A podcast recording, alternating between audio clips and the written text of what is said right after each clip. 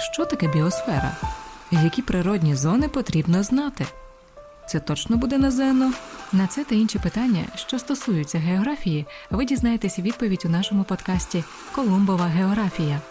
Налаштовуйте динаміки і ловіть порцію корисної інфи. Ми виходимо щовівторка на всіх великих платформах. Мене звати Настя, і моя мета зробити вашу підготовку до ЗНО простішою.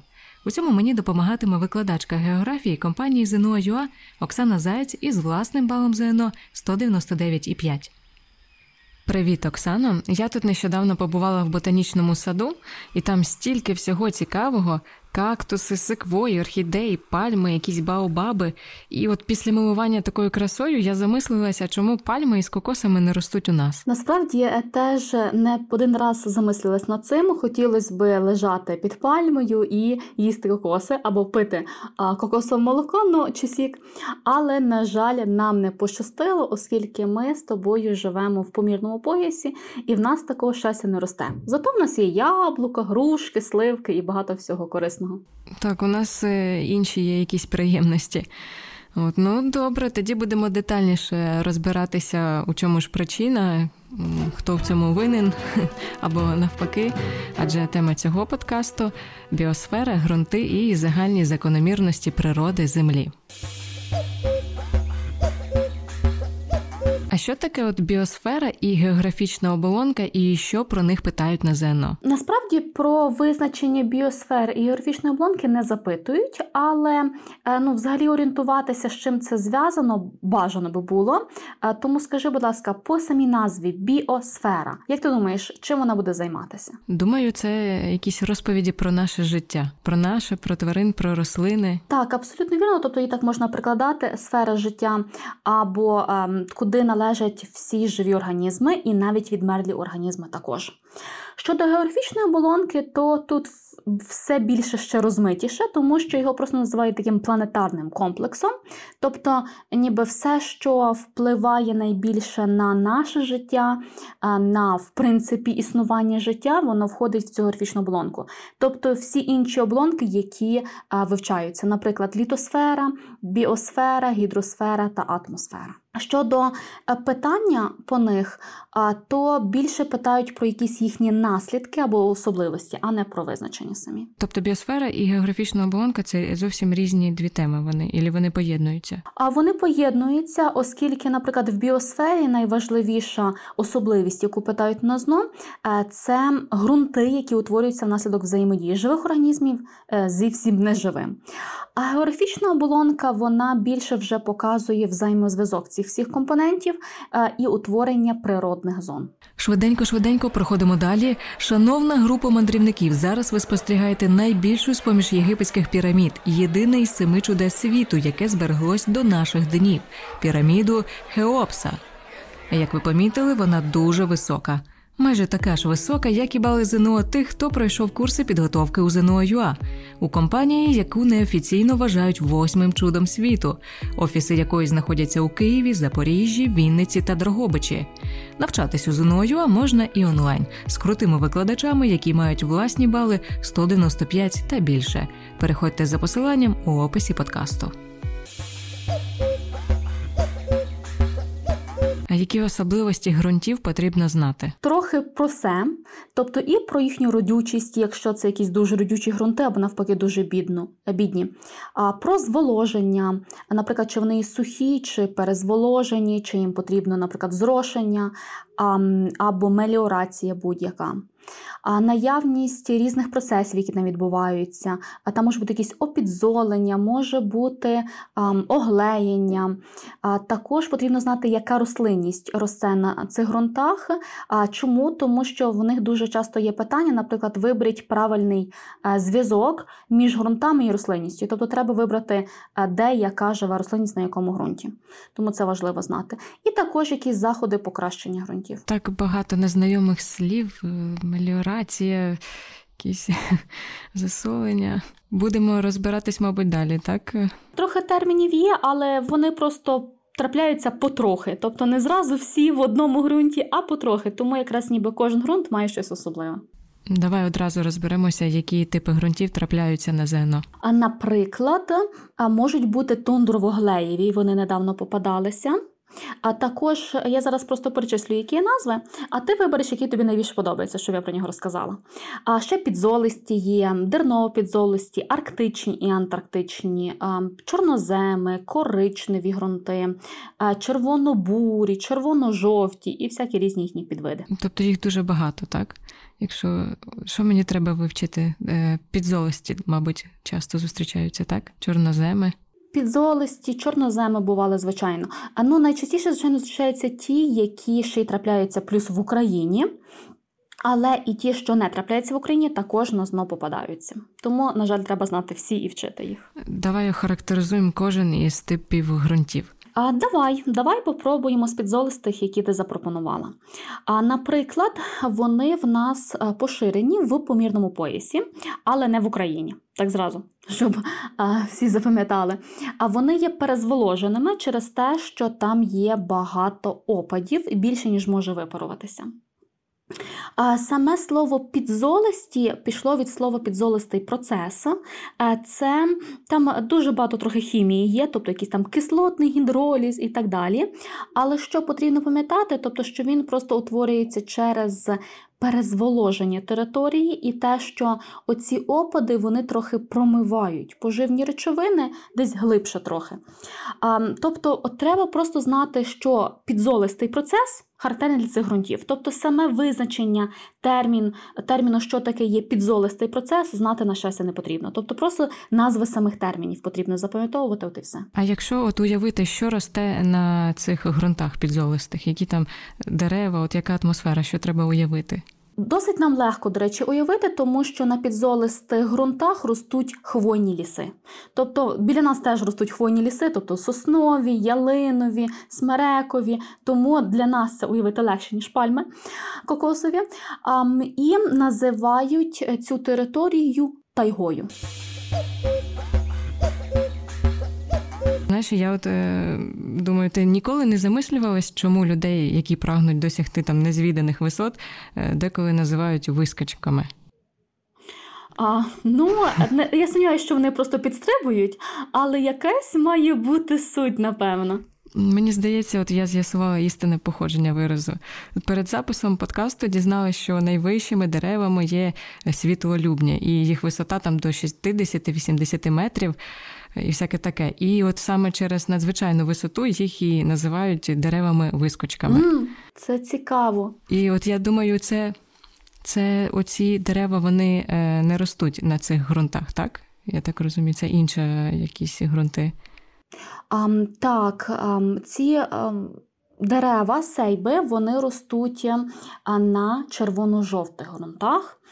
Вони е, за вказаннями посібників називаються найпоширенішими ґрунтами на землі, як не дивно, тому що ну, насправді, якщо дивитися на карту, не дуже вони вроді місця багато займають. Тобто вони розташовані десь поблизу екватора, а вони є дуже бідними тому що там є дуже багато опадів, тобто кожен день там випадають дощі, тому всі поживні речовини вони вимиваються дощами. Але незважаючи на це, на них ростуть, е, росте буйна рослинність.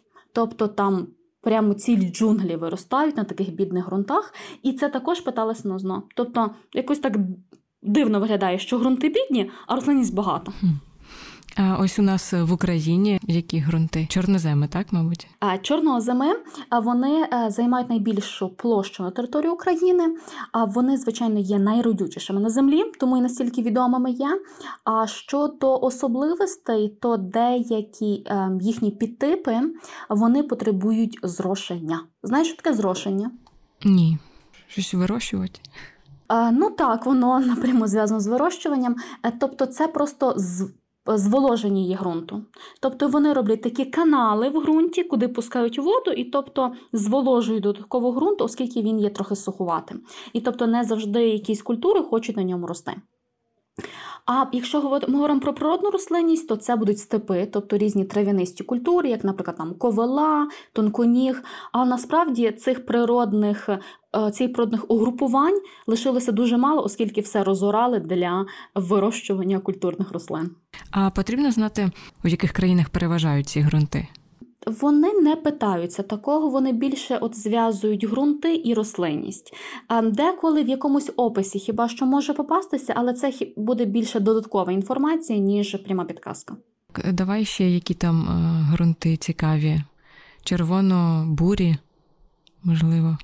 Вони є сусідніми ґрунтами біля червоно-жовтих. Ну, е, назва підказує, що вони десь мають бути близько не біля одного. А вони вже е, теж є недалеко від екватора. А якщо ми говоримо про клімат, то це, наприклад, вже буде субекваторіальний. А клімат вони е, мають ніби два сезони. Тобто сухий сезон, коли вони дуже сильно осушуються через вплив сонячної радіації, і є вологий сезон, коли вони отримують велику кількість вологи.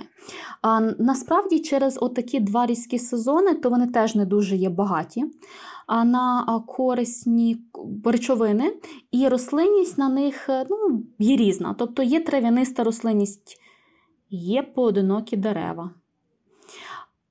І називається ця природна зона на них саванами.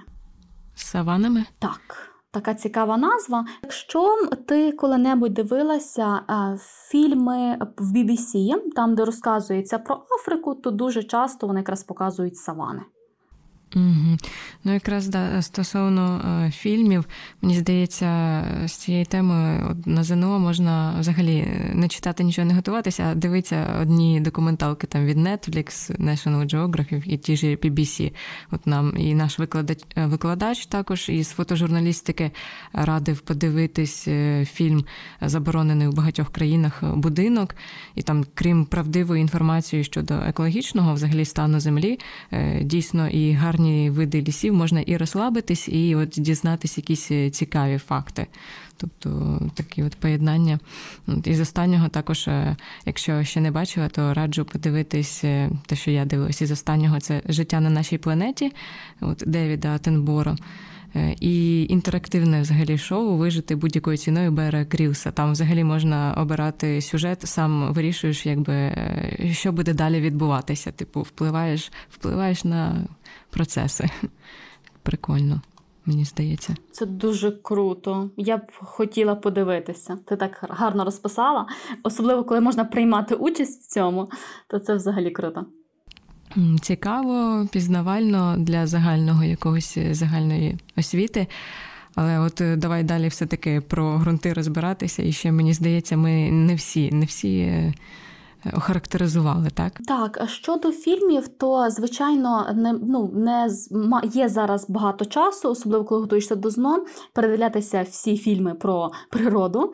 Ам, але хоча б, наприклад, на Ютубі можна подивитися якісь невеличкі відео, щоб взагалі знати, як виглядає ґрунт, як виглядає на ньому рослинність, тому що вони деколи дають картинки або рослинності, або тварин, і треба догадатися, що це за тваринка і де вона живе. А, Тому а, відео дивитися корисно може просто не в таких великих кількостях, але давати собі таку можливість. Щодо інших типів ґрунтів, то, наприклад, ми ще не говорили з тобою про такі цікаві ґрунти, які називаються коричневі ґрунти. Вони насправді є коричневими. Тобто, якщо в них є така назва, то вони насправді такого кольору. Наприклад, як коли ми говорили про червоно-жовті, вони червонуваті були. Якщо ми говорили про, наприклад, е, чорноземи, то вони дійсно були чорними. А тун, тундрові чи тун... якщо з тундрове, тун, тундрово якісь глеєві є, здається, ще, Так. то які вони кольору. А вони такого сіруватого кольору, тому що там дуже холодно. Окей, давай про коричневі. Коричневі ґрунти вони поширені на Середземномор'ї, тобто в субтропічному кліматі. Принаймні найчастіше згадується про них в цьому ракурсі. Вони досить є родючими. Звичайно, не так, як чорноземи, але все одно родючі є. І вони можуть бути чуть засоленими, або в них може бути чуть більше каміння, тому що вони поширені в передгірних або гірських територіях. Тому всяке може бути.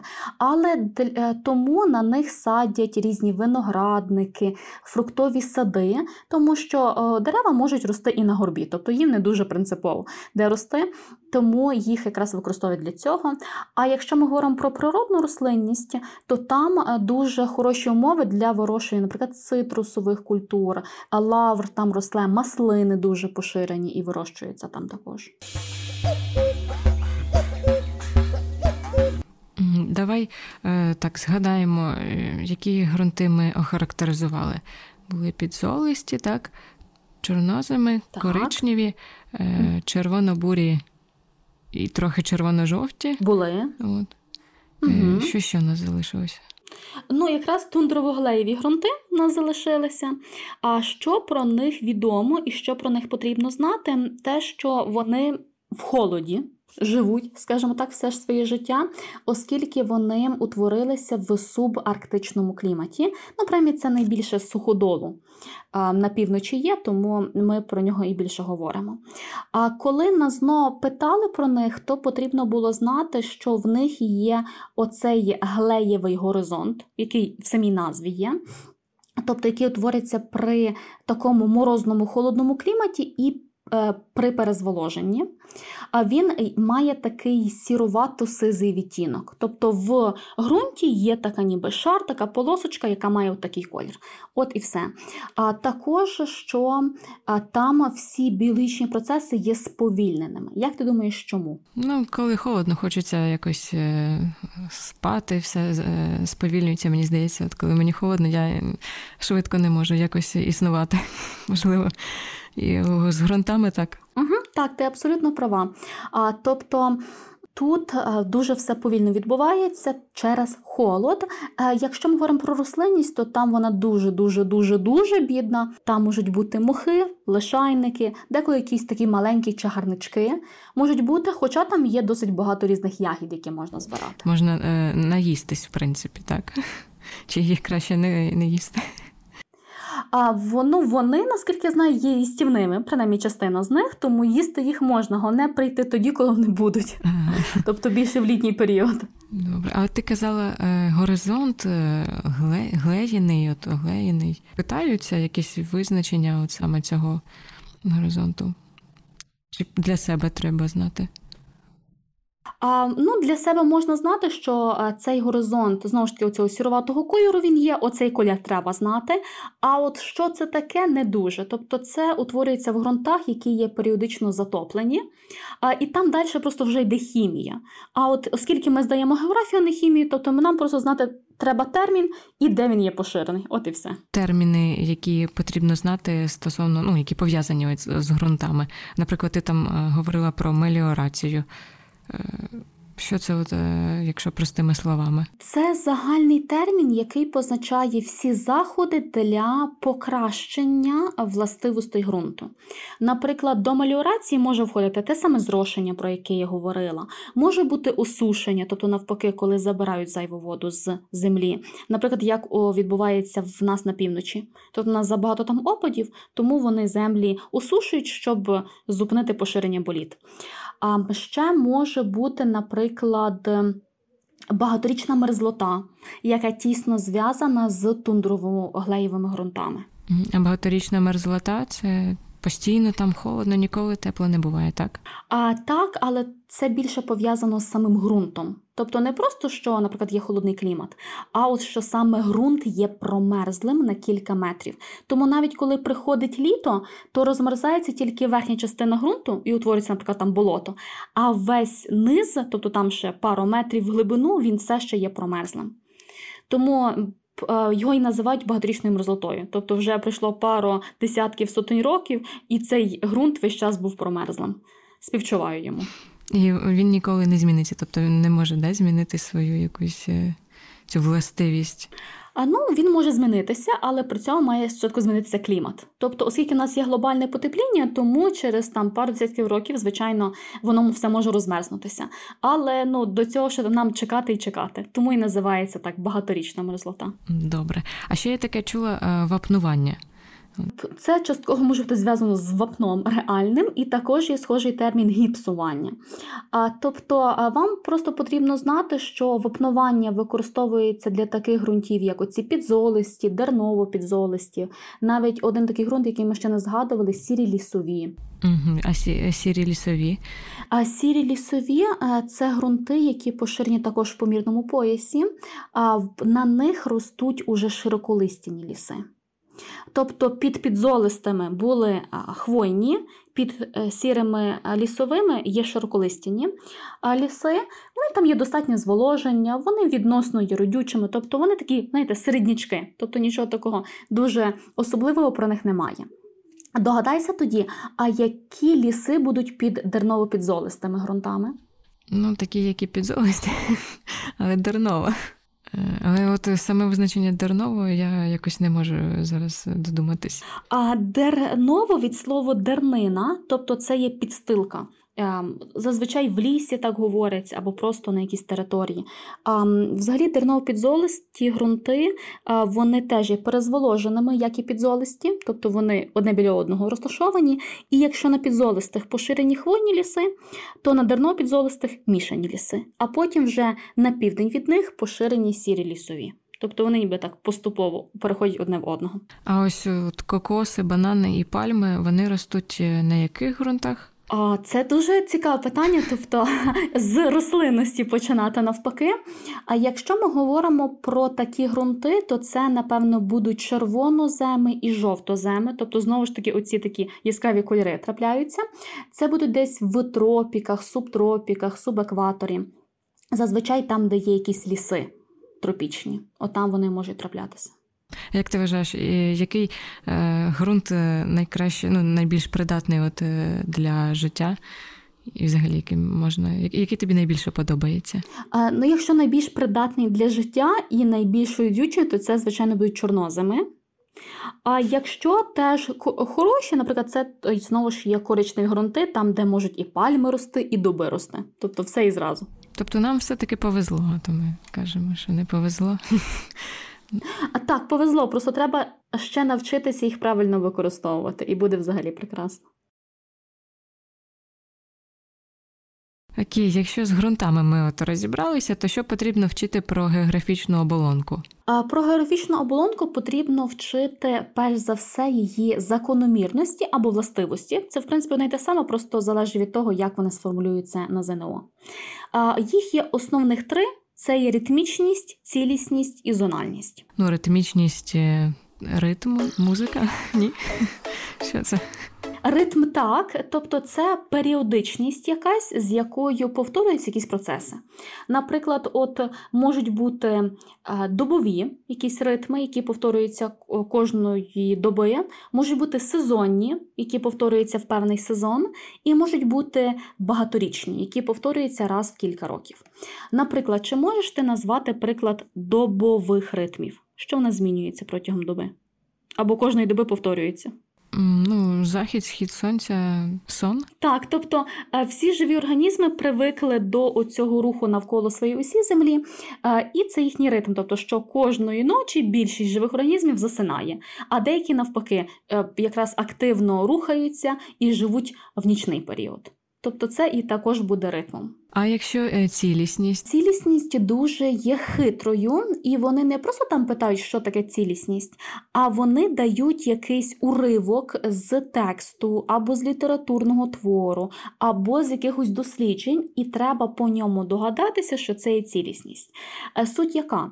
Тобто, що всі компоненти в природі між собою є зв'язані. І який є наслідок? Якщо ми змінюємо один компонент, то змінюються всі інші компоненти. Так, щоб ми з тобою краще розібралися в питанні, давай, наприклад, в нас буде якась територія і долина річки, наприклад. І ми вирішили, угу. що давайте зробимо в цій долині річки водосховище. Як ти думаєш, щось зміниться внаслідок цього? В самій долині річки, чи в світі, чи чи в водосховищі? Почнемо з долини річки. Я думаю, що щось зміниться. Може щось змінитися. Наприклад, рівень ґрунтових вод може піднятися. А ну і щоб зробити взагалі водосховище, треба звільнити територію для цього. Тобто, якщо там би був ліс, вони б його мали вирубати. Якщо б там був населений пункт, вони б мали відповідно виселити всіх людей і знищити ціле селище тобто абсолютно тобто з будинками все знищити. Тому що інакше воно просто буде гнити в воді. Це не дуже буде добре. Насправді таке в Україні робили. Коли в нас робили водосховищі е, на Дніпрі і на Дністрі, то так робили з людьми, тобто їх переселяли і знищували будинки. Ого, ну це вже історія, це якісь, мабуть. Е, давні часи. Так, давніші. А, а щодо прикладу зі сном, які даються на, на, в тестах, то там було таке цікаве запитання, наприклад, що в печінці пінгвіна знайшли речовини, які були викинуті десь років 10 назад в США. Тобто, а пінгвін в Антарктиді. Тобто, і це є наслідок цілісності. Тобто, що, що б не відбувалося на іншій стороні світу, воно все одно впливає на весь світ. Але він, він не був там, так? Пінгвін. Так, в США він не був. Він все своє життя, як нормальний вихований пінгвін, прожив в Антарктиді. Але навіть до нього дійшла аварія, яка була в США. Це тільки так на тварин впливає, чи на нас е, може також вплинути? На нас може також вплинути. Тобто, якщо насправді ми дуже заглибимося і будемо досліджувати власну кров, то ліпше нам не знати, що там в нашій крові твориться, і скільки там різних негативних речовин вже бродить. Просто ми до цього вже привикли, тобто поступово організм привикає і пристосовується. Тому от такі приклади цілісності треба зразу відловлювати. Тобто, якщо ви десь читаєте уривок і бачите, що е, якийсь компонент в одній частині світу щось змінилося, і інший компонент в іншій частині світі також змінився, значить вони могли десь між собою бути зв'язані. Просто ми не бачимо цього зв'язку, але він існує. А як ми можемо охарактеризувати тоді зональність? Зональність е, вона набагато, мені здається, легшою, ніж ці- ніж цілісність, тому що ми можемо її побачити на прикладі. Тобто, це є зміна природних явищ і процесів від екватора до полюсів. Це тоді буде широтна зональність, або від підніжжя до вершини гір. Це тоді буде висотна поясність. Скажи, будь ласка, може ти знаєш якісь явища, які змінюються від екватора до полюсів? Е, ну, температура точно змінюється. Е, Та й, та й все змінюється, так? Оскільки в нас змінюється температура від екватора до полюсів, то буде змінюватись і клімат, будуть змінюватись ґрунти, і буде змінюватись природна рослинність.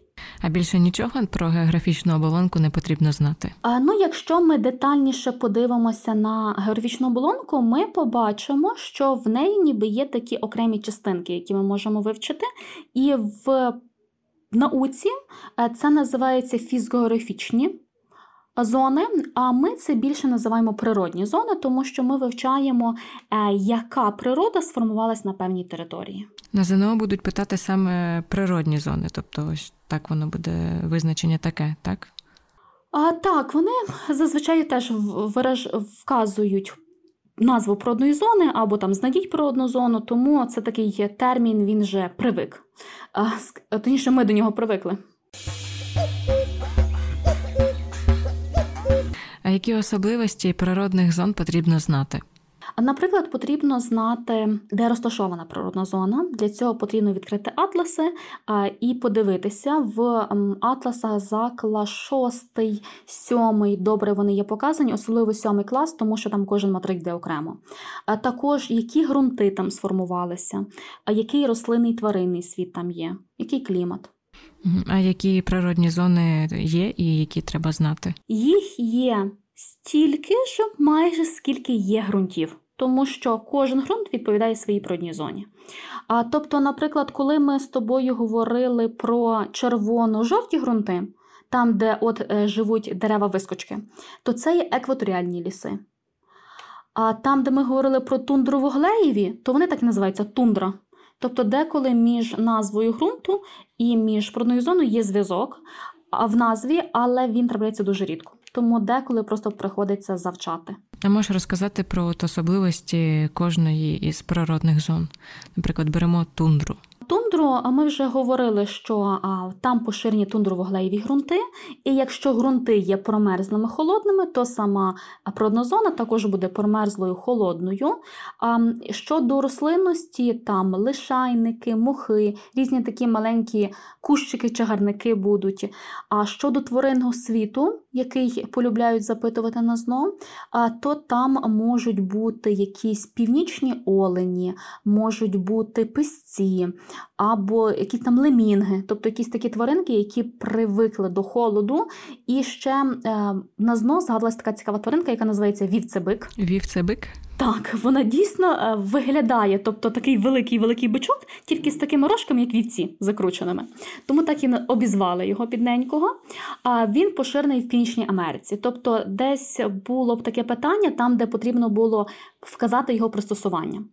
Тобто, якщо знаєш, що вівцебик живе в тундрі, тобто тоді можна догадатися, що, наприклад, він привик до холоду, і, наприклад, в нього там якийсь шерсть, підшорсток, щоб йому було тепло в такій природній зоні. Що можеш сказати про тайгу? Це є зона хвойних лісів яка поширена на підзолистих ґрунтах. Вона вже є теплішою, тут є більше опадів і е, такий різноманітніший е, світ, як рослинний, так і тваринний. Якщо про рослинки, то ми можемо згадати всі хвойні дерева, які знаєш. Які ти знаєш хвойні дерева? Ялинку. Сосна, чи це не це хвойні хоч дерева? Так, це хвойні дерева, молодець. Тобто, насправді це є основні приклади, там ще якийсь кедр може бути, ще може бути модрина, але в основному то згадують сосну і ялину. А якщо ми говоримо про тваринний світ, замість оленів в тундрі будуть лосі, угу. а, теж з рожками, але треба знати між ними різницю, щоб не перепутати, де є олень, а де є лось. А також, наприклад, можуть там же вовки більше бути, а можуть лисиці бути, можуть бути ведмеді, бурі вже можуть бути такі птахи, які називаються тетерук і глухар. Теж бажано е, подивитися, як вони виглядають. Ну, Мені нагадують вони чуть-чуть індики, тобто вони такі такі великі, такі кури великі. Тобто щось середнє між е, індиком і куркою. Знаєш, мене взагалі, от якщо говорити е, про тварин і, наприклад, вплив людини е, взагалі на це життя тварин, то мені здається, я робила от все максимально для того, щоб погіршити становище тваринного цього світу. Тому що в мене вдома жили якісь дикі ворони, там ящірки, миші, павуки, жучки. Але от жили вони реально недовго, бо всі були взагалі не пристосовані до свійського життя, і там чим я їх годувала. От ми з друзями ловили все, що тільки могли. І от зараз я впевнена, що то було реально знущання якесь над тваринами. От, Але ми відчували себе тоді якимись типу дослідниками. Це похвально все одно, тобто, що ви старалися їм допомогти. Так, але вони всі вмерли. Ну добре, давай не про погане далі, про хороше щось. А наприклад, в нас в парку в місті е, є такі стенди, там, де намальовані пташки, які водяться в парку, і навіть намальовано, чим вони харчуються.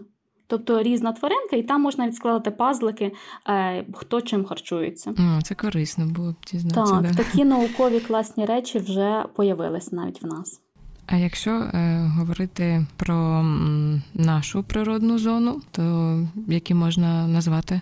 А на півночі в нас поширені мішані ліси, які утворилися на дернопідзолистих ґрунтах. А тваринний е, світ майже є такий самий, як і в тайзі. Тільки може просто чуть-чуть може більше десь їх є. А щодо рослинності, ну, то якщо це мішані е, ліси, то там будуть як хвойні дерева, так і широколистяні. От і все. На заході поширені широколистяні самі по собі ліси, вже на сірих лісових ґрунтах. А, І знову ж таки, тваринний світ практично є такий самий, там ще може якась козуля попастися, а, або там рись може попастися, дикий кіт. Тобто, але в принципі тваринний світ є дуже схожий. А степи у нас є, переважають? Так, степи, звичайно, великими є за розмірами, хоча зараз дуже мало територій залишилося, які ще зберегли скажімо так, природний вигляд, і зазвичай вони розташовані в різних природоохоронних територіях, а все решта розорали вже давно. Тобто, але все одно, на прикладі, от в степах в Україні є такий біосферний заповідник, який називається Асканія Нова. Чула про неї? Так. Хочу туди потрапити, але ще не встигла. У мене деякі учні також були, і вони мені багато всього цікаво розказували, і хочеться, хочеться, хочеться туди потрапити. А там е, ну, збереглися степи, якими вони були колись, і там є дуже багато цікавих тварин, якісь є з наших територій, а якісь є е, з інших територій, наприклад, там ще й зебри є, тобто які вроді в нас ніколи не водилися. Тобто їх просто акліматизували. Е, так, які ще там природні зони є? Е, з, лісами щось є пов'язано ще. Ой, лісів є багато, навіть не знаю, який вибрати. Але оскільки про екваторіальні ми вже згадували, то можна сказати про твердолисті ліси. Насправді повна їхня назва це є зона вічнозелених твердолистих лісів і чагарників. Тобто найдовша назва природної зони, яка взагалі існує. І тому всі лінуються її повністю говорити і зазвичай скорочують на просто твердолисті ліси, щоб не мучитися зайвий раз. Ці ліси відповідають субтропічному середземноморському клімату, тобто там, де в нас і пальми, і дуби є, е, і які ростуть на коричневих ґрунтах. А якщо е, якісь вологі ліси є, типу, де от, болота, якісь там уявить такого щось? Ну, болотами з крокодильчиками то теж є в екваторіальних лісах, наприклад, Амазонки. То там і пірані, і крокодили, і анаконди можуть бути, тобто весь багатий небезпечний світ, куди ліпше не лізти. І щодо безпечніших лісів, то, наприклад, є примінно вологі, їх ще, наприклад, можуть називати мусонними лісами. Вони розташовані приблизно на території Китаю плюс-мінус так на сході на узбережжі, і там водиться дуже красивий ведмедик, який має тільки білі і чорні плямки на собі. Знаєш, як цей відмід називається? Був якийсь, я не знаю, плямистий. Панда. Па А, тю, білий чорний. Я реально е, уявила ведмідя такого, ну як ведмідь, е, і просто на ньому точечки такі різні, типу як далматінець якийсь. Насправді такий теж є, тільки він більше чорний з такими білими оченятами, але він вже водиться в горах. Тобто, а от такий поширений в цих лісах це є панда, і на знову на досить часто попадалася. Також, наприклад, ще один ведмедик, тільки такий сіруватий, який любить спати на деревах весь день. А в Австралії водиться. Знаєш, як називається? Кола, це хіба це ведмедик? Це ведмедик, він просто маленький дуже, але це ведмедик. А ну він взагалі відноситься до там виду сумчастих, якщо ми задаємо біологію, тому що там майже все сумчасте в Австралії разом з кенгуру. Але ну, він виглядає ведмедиком, тому я його так називаю. А що е, скажеш стосовно от пустель? Ой, пустелі, пустелі. Ну, взагалі, які ґрунти там поширені, досить цікаве питання, залежно від того, а де взагалі ці пустелі є. Якщо вони просто є в тропіках, то їх не називали якось специфічно, їх просто називають тропічні е, пустельні ґрунти. Якщо вони утворилися десь в помірних широтах, тому що таке таке ж буває. Тобто, коли є дуже сухо, то, звичайно, утворюється пустелі і нема значення, в якому вона кліматі знаходиться. То там вже можуть бути якісь сіроземи, сірі пустельні або бурі пустельні ґрунти. Про ґрунти дуже не запитують, більше питають про рослинний світ. Наприклад, теж десь можуть бути пальми, десь можуть бути саксаули, це такі деревця дуже сухі, дуже сухенькі. А може бути якісь там перекути поле, ще щось з цим зв'язано є. Стосовно тварин, там хто там верблюди? А верблюди є, звичайно, це якщо ми говоримо про Африку і про Азію. Треба пам'ятати, що верблюди і в Азії водяться. В пустелях, а також можуть бути різні скорпіони, ящірки, змії і все таке небезпечне. Навіть можна згадати саранчу, хоча вона більше десь до саван переміщується. Тобто, але можуть і там. В пустелі треба їхати підготовленим максимально до всяких е, таких от небезпечного, да? Особливо, якщо там скорпіони люблять кусатися, чи ще якісь там специфічні мухи можуть бути, які поширені лише в тих постелях. Тому в постелях взагалі небезпечні є, тому ліпше зайвий раз не лізти туди. Але якщо захочеться відчути себе в пустелі, то можна поїхати на південь України. Там є е, така напівпустеля, яка найбільша в Європі називається Олешківські піски. То отам якраз будуть бархани, дюни, пісочок, але там люди вже перед тим заблуджувалися, тому ліпше теж прийти підготовлений хоча б з компасом, з навігатором, зі всім, щоб потім вийти з цієї пустелі маленької. Про яку ще природну зону, можливо, ми забули чи все охарактеризували? А ми могли би ще згадати про арктичні і антарктичні пустелі бо їх теж деколи знову згадують, ну більше люблять згадувати тваринок. А от в арктичних пустелях там водиться найбільший хижак на землі. Знаєш, який такий біленький, пухнастий. В якийсь ведмідь. Абсолютно вірно, білий ведмідь. І то він страждає дуже від того, що все на півночі тане, і він починає поступово спускатися вниз до, е, до тундри. А в Антарктиді на півдні е, то живуть пінгвінчики. Тому білі ведмедіни ніколи не їли пінгвінчиків. І пінгвінчики теж. Не їли білих ведмедів? Ну так. А де взагалі от е, закінчуються ці межі біосфери? В принципі, межі біосфери є, але вони є дуже розмитими. Наприклад, ем, межі будуть там, де в принципі закінчується поширення життя. Тому що з чого ми починали з тобою, тобто що біосфера це і сфера життя. Тому, якщо ми дивимося на атмосферу, то вона буде закінчуватись там, де ем, проходить озонний шар, тобто як- якраз який захищає все живе від смерті. А якщо ми говоримо про гідросферу, то вона повністю пропитана життям, тобто аж до найглибшої западини в Тихому океані там теж є життя. Якщо це навіть мікроорганізми, вони все одно ж є живі, тому це рахується. Щодо літосфери, то питання є відносним, тому що ну, люди так добре не прощупали а, літосферу і не знають, наскільки там точно метрів чи кілометрів а, про, о, можуть, про, можуть бути розташовані мікроорганізми. Але там на пару сотню точно метрів вони поширені. І це, в принципі, ти описуєш, що це взаємозв'язки біосфери з цими іншими оболонками Землі. Так, воно все якби взаємо- взаємопов'язано. Так, тому що, на відміну від інших оболонок, біосфера ніби не має власного простору. Тобто літосфера це ніби є земна кора частково і там верхня частина мантії. Якщо ми говоримо про атмосферу, тобто це є повітря, яке навколо нас. Якщо ми говоримо про гідросферу, тобто це є вода. А от біосфера, тобто це хіба що можна визначати її в тонах живої речовини. Тобто, якщо зважити, наприклад, ліс, оце буде вага біосфери. Е, Тобто, і, до речі, навіть таким займаються деколи, коли вони ніби його теоретично зважують. Потрібно знати вчених взагалі, які досліджували біосферу. Є кілька вчених, які варто було би знати, або які десь взагалі можуть трапитися. Наприклад, це є Вернацький. Е, Він написав вчення про біосферу, і крім того, е, він ще є на купюрах грошових, тому його точно треба знати. України. Він вважається якби засновником. А, ну, в принципі, так. Хоч він сам не придумав цей термін, до нього придумали люди, але він просто написав, тобто, що таке біосфера, які вона має межі, тобто детальніше її розписав. Ніби заснував саме вчення про е, цей термін. А кого ну кого ще треба знати, чи в принципі достатньо його і Одну людину бажано знати, його звати Докучаєв. Він докучає ґрунтам. Як я завжди говорю, так щоб запам'яталося. Тобто він е, досліджував чорноземи на території України і сусідніх країн. І тому десь, якщо будуть згадувати про ґрунти, де десь- будуть згадувати про закономірності зміни рослинності разом з ґрунтами, то це, скоріше за все, був Докучаєв.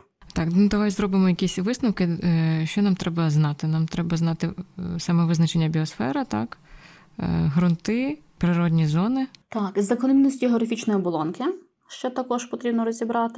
Та і все. А тут бажано якраз запам'ятати зв'язок між кліматом, ґрунтом і природною зоною. Тобто, як вони одне на одного накладаються. Добре, тоді давай переходити до моєї улюбленої частини. Будемо перевіряти твої знання. Ой, я буду триматися. Укажіть правильну відповідність природна зона, тип ґрунту характерний для неї: тундра буроземи, тайга підзолисті, степи жовтоземи, савани коричневі. А вибору варіант другий. Там були тайга підзолисті. Тому що на підзолистих ростуть хвойні ліси, а хвойні ліси ми називаємо е, тайгою. У якому географічному поясі поширені коричневі ґрунти? Субтропічному, тропічному, субекваторіальному, екваторіальному. А субтропічному. У якій природній зоні поширені перезволожені ґрунти із дуже сповільненим процесом розкладання органічних решток, малопотужним гумусовим горизонтом, що переходить у глейовий горизонт сіруватого кольору? Степи, тундра, широколисті ліси, савани і рідколісся. Тундра, тому що вона має тундрово-глеєві ліси, і якраз для них є характерним е, сповільнений е, процес біологічних там, явищ різних, е, і також оцей глеєвий горизонт, тому що повна їхня назва це є тундрово-глеєві ґрунти. Що ж, Оксана, вдячна тобі за розповіді про життя на нашій планеті. На завершення подкасту мені кортить дізнатись, про що розкажеш у наступному випуску. А ми сьогодні з тобою згадали Олешківські піски і навіть Асканію Нову, тому давай ми поговоримо наступного разу уже про розташування України і її мінеральні ресурси. О, про, про рідне будемо говорити. Добре, тоді чекаю вже з нетерпінням. Кажу тобі, бувай. Спасибі і вам, друзі, що слухали нас. Не забувайте писати нам відгуки, ставте питання і шукайте вже наступний подкаст через тиждень на всіх зручних платформах. Ви слухали подкаст Колумбова географія, який вели Оксана і Настя. Бувайте!